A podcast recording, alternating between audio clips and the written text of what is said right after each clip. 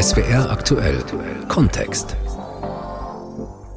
Derzeit gibt es eine heiße Debatte über das koloniale Unrecht. Es geht um Sammlungen, die in kolonialisierten Gebieten, beispielsweise in Südamerika, in Afrika oder Ozeanien, erworben wurden und dann im Museum gelandet sind. Völkerkundemuseen, die jahrzehntelang ein Nischendasein führten, stehen plötzlich mitten im Fokus der öffentlichen Aufmerksamkeit. Sie sind Teil einer heftig geführten Diskussion und sie haben Antworten. Einige davon hören Sie gleich in diesem SWR aktuell Kontext. Mein Name ist Ulrike Alex. Neu in der Diskussion um die kolonialen Sammlungen ist die Frage, wie die Exponate ins Museum gelangt sind. Wurden sie geraubt unter Wert gekauft oder rechtmäßig erworben.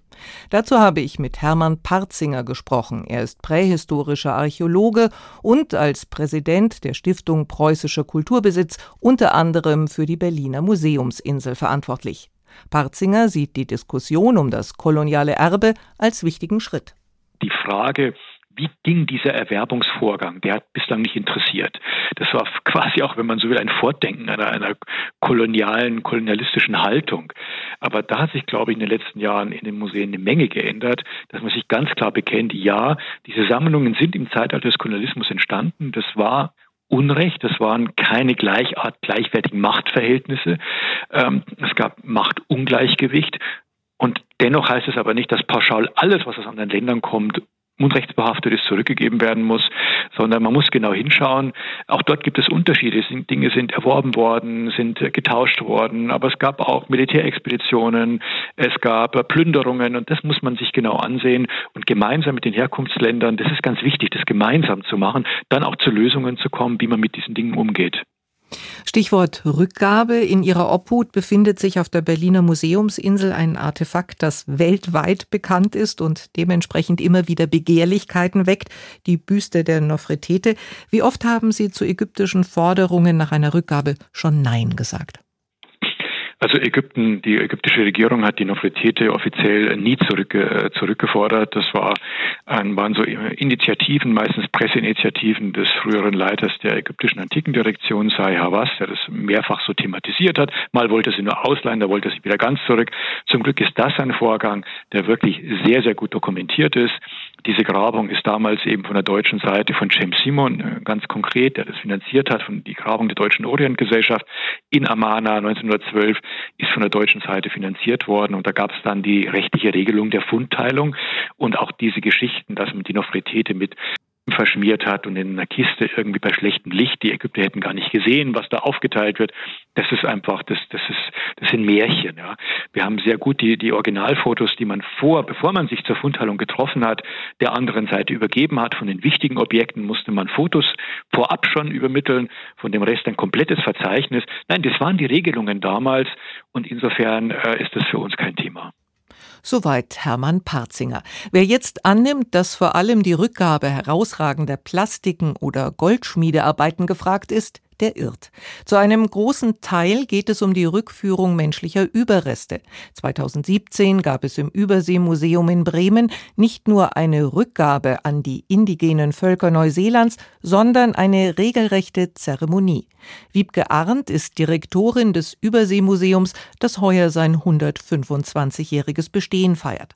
Frau Arndt, diese Andacht für die Ahnen, wie wurde die denn von Ihren Wissenschaftlern aufgenommen? Uns hat das sehr berührt und auch sehr geehrt, ähm, denn das war ein Vorschlag ähm, der, der Maori vom Te Papa Museum in Neuseeland in Wellington, ähm, zu sagen, wir möchten euch in Bremen die Gelegenheit geben, euch von den Ahnen zu verabschieden.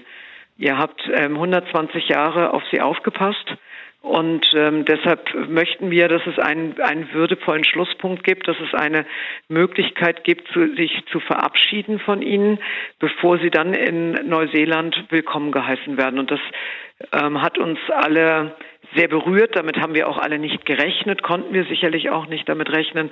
Aber es war tatsächlich ein, eine sehr würdevolle Art, ähm, eine Sammlungsübergabe zu gestalten.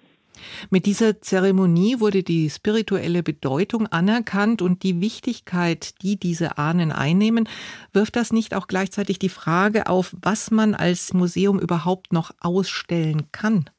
Ja, das ist eine Frage. Also in allen ethnologischen Museen ist das eine, eine große Frage, was, ähm, was geht, was, was geht nicht. Es gibt ähm, Sammlungsgut, wo wir sehr lange darüber nachdenken, ob wir es ausstellen können oder wo, wo wir auch sagen, ähm, das zeigen wir nicht mehr. Bei menschlichen Überresten überlegen wir ähm, sehr lange, ob das ähm, möglich ist oder nicht möglich ist.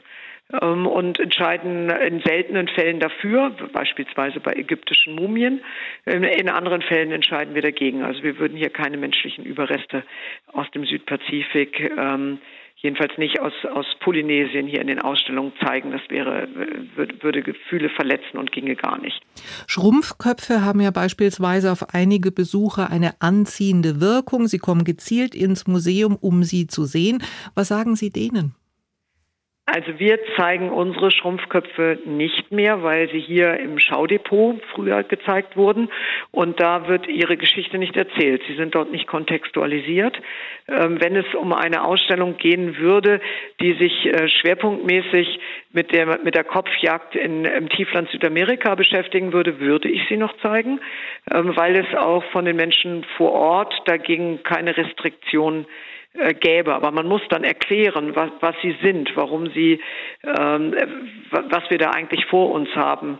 Ähm, das, das in jedem Fall. Es gibt ja auch ähm, gefälschte Schrumpfköpfe aus Tierköpfen ähm, die ganz klar für einen touristischen Markt, der im höchsten Maße makaber ist, produziert wurde und die auf den ersten Blick aussehen, als seien sie menschlich, aber es dann doch nicht sind. Wenn ich solche ähm, Objekte erläutern kann, wenn ich sie in einem, eine, eine Ausstellung in einen Kontext stellen kann, kann ich sie selbstverständlich zeigen. Ähm, in einem äh, Schaudepot sie einfach auf ein Tablar stellen und sie ähm, äh, aufgrund des morbiden Charmes, den sie dann ausstrahlen, zu zeigen, das tun wir nicht. Kontext, das heißt, alles steht und fällt mit dem Wissen darüber, was man da gerade genau vor sich hat. Wie gehen Sie auf Ihre Besucher zu, damit dieser Kontext vermittelt wird? Es ist äh, unsere Aufgabe, das deutlich zu machen, dass wir, wenn wir sowas zeigen, also wenn wir Menschen, menschliche Überreste, ähm, verstorbene Menschen in Ausstellungen zeigen, dann brauchen wir dafür sehr gute Gründe. Und dann müssen wir das auch den Besuchern ähm, müssen das auch spüren. Also das ähm, läuft über die Texte, aber es läuft auch über die gesamte Gestaltung der, des Raumes. Ähm, muss die, die Würde des Menschen ähm, gewahrt sein, weil das ist unsere Aufgabe als Lebenden, dass wir dafür Sorge tragen, dass die Würde der Verstorbenen in jedem Fall immer gewahrt wird. Und das ähm, müssen wir erreichen. Also wir können keine, keine Ausstellung in den Museen machen, wo wir ähm, die ähm, die gewesenen Menschen einfach der Schaulust preisgeben. Sagt Wiebke Arndt vom Bremer Überseemuseum. Stellt sich die Frage, welche Wege die ethnologischen Museen in Zukunft gehen können, um sich deutlich von der Vergangenheit zu distanzieren. Im Lindenmuseum in Stuttgart ist man bereits auf diesen neuen Wegen erfolgreich unterwegs. Nach eigenen Angaben soll das Museum dabei nicht nur Ausstellungsfläche sein, sondern zu einem Raum werden, in dem ein Austausch mit Menschen aus den Herkunftsgesellschaften stattfindet. Das Ganze nennt sich Linden Lab. Ines de Castro ist seit 2010 Direktorin des Lindenmuseums. Frau de Castro, wie füllen Sie so eine sperrige Absichtserklärung mit Leben? Ja, wir haben mit Unterstützung der Bundeskulturstiftung acht sogenannte Labs geplant. Jedes einzelne Lab nimmt sich entweder eine ausgewählte Sammlung in den Fokus oder eine Thematik. Sehr häufig spielen dabei Aspekte gesellschaftlicher Ungleichheit oder auch das Wirken von kolonialen Strukturen im Museum dabei eine große Rolle. Idealerweise sollen also Wissenschaftlerinnen und Wissenschaftler und eben Männer und Frauen aus den Herkunftsgebieten zusammenarbeiten. Wie bringt man denn Laien und Profis zusammen? Allein das Vokabular, das man in der Wissenschaft verwendet, ist ja ganz speziell. Das ist schon richtig. Also, dass die Sprache natürlich zu dieser Auseinandersetzung mit der kolonialen Vergangenheit auch dazugehört. Es gibt eines der Labs, also das Lab Nummer 5, in Beziehungen beschäftigt sich zum Beispiel ausschließlich wirklich mit der Frage der Sprache und der Bilder. Wie können wir diskriminierungsfrei sprechen? Wie können wir barrierefreie Sprache anwenden? Und sicherlich auch diesen interkulturellen Aspekt. Wie können wir das überbrücken? Aber unsere Gäste, mit denen wir das angehen, sind aus ganz unterschiedlichem Background. Also das sind, wie gesagt, nicht nur Wissenschaftler, wie Sie sagen, sondern das sind Künstlerinnen und Künstler, das können aus der Bereich der Gestaltung kommen oder sind Interessensvertreter in der unterschiedlichen Communities vor Ort. Und das finden wir gerade wichtig, weil das Ziel ist ja wirklich so eine mehrstimmige, multivokale Präsentation zu erreichen, es geht dabei wirklich darum, welche Geschichten wir zu den Objekten erzählen, wer darf sprechen und auch anderen eine Möglichkeit zu geben, zu den Objekten und zu bestimmten Themen eine Plattform zu geben. Wer moderiert denn dann so eine Zusammenarbeit? Wer fügt die Fäden zusammen? Das Museum versucht dabei, mit den Gästen zusammen von vornherein die Konzeption zu den Thematiken oder zu den Labs auszuarbeiten. Wir möchten, was die Themenfindung, was die Fragestellungen auch angehen, wirklich auf die InteressensvertreterInnen aus den Herkunftsgesellschaften zugehen und ihnen die Möglichkeit geben, auch diese zu bestimmen. Natürlich ist es für eine Institution schwer, sich vollkommen da zurückzuhalten. Ich denke, wir müssen uns darüber bewusst sein, dass das Museum schon allein durch die Räumlichkeiten, aber auch durch den finanziellen Bereitstellung natürlich eine bestimmte Machtposition hat. Aber diese gilt es wirklich so gut wie möglich mit Gästen zu teilen. Lindenlab 1 beschäftigte sich mit der Kareni-Region im Osten Myanmars. Auch hier haben sie mit indigenen Kulturinitiativen zusammengearbeitet. Mittlerweile hat das Militär in Myanmar geputscht. Was ist aus den Menschen geworden, mit denen Sie zusammengearbeitet haben? Wir sind in großer Sorge, weil unsere Partner, die bei dem Linden Lab 1 mitgearbeitet haben, sich mittlerweile auf der Flucht befinden und wir schon länger nichts mehr von ihnen gehört haben. Das zeigt aber auch, wie brisant und wie aktuell Ihre Arbeit ist. Das ist richtig. Ich glaube, dass durch die Neuorientierung der ethnologischen Häuser, durch diese Suche nach einer neuen Ausrichtung, nach einer neuen partizipativen Form von Museum, die ethnologischen Museen eine große Chance haben, größere Relevanz auch gesellschaftlich, aber sicherlich auch zum Teil in einem politischen Umfeld zu erhalten. Durch die Diskussion über Verbrechen in der Kolonialzeit und die problematische Aneignung von fremdem Kulturgut sind Völkerkundemuseen ja plötzlich mittendrin in einer gesellschaftspolitischen Diskussion. Inwieweit kann man auf diese Diskussion auch Einfluss nehmen? Also zum einen sind wir uns sehr darüber bewusst, das Lindenmuseum, aber auch viele ethnologische Museen sind ja, wie Sie sagen, in der Kolonialzeit gegründet.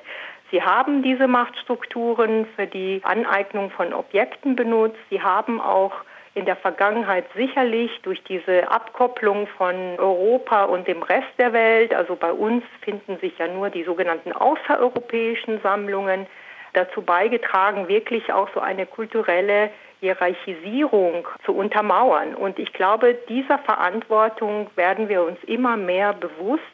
Und es gilt dabei, sich wirklich sehr selbstkritisch und aktiv sich damit auseinanderzusetzen, auch mit der eigenen Geschichte, wie wir das zum Beispiel jetzt auch mit der Ausstellung Lindenmuseum und Württemberg im Kolonialismus machen, wo wir mit Hilfe unseres Provenienzforschers, aber auch eines Historikers unsere Geschichte wirklich nochmal angeschaut haben.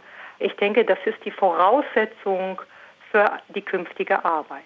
Sagt Ines de Castro, Direktorin des Lindenmuseums in Stuttgart. Auch Hermann Parzinger, den der Spiegel einmal als wichtigsten Kulturhüter Deutschlands bezeichnet hat, sieht die Museen in der Pflicht. Wir müssen uns zu dieser Geschichte bekennen. Wir müssen auch eine Haltung entwickeln. Wir müssen auch einen Weg in die Zukunft entwickeln. Der kann nur gemeinsam mit den Herkunftsländern gemeinsame Arbeit, Rückgaben aber auch natürlich und eben wirklich und da ist ja das Humboldt-Forum hier ganz wichtig, aber das betrifft alle ethnologischen Museen in Deutschland, einen neuen Blick auch auf diese Kulturen der Welt eröffnen. Nicht nur das, jetzt ist ja fast schon so, wenn, wenn Besucher in ein Völkerkundemuseum gehen, denken sie, naja, ist ja alles gestohlen irgendwie ich meine, wo kommen wir hin, wenn man nur noch das zeigen darf in den Museen, was aus der eigenen Kultur, aus dem eigenen Land stammt?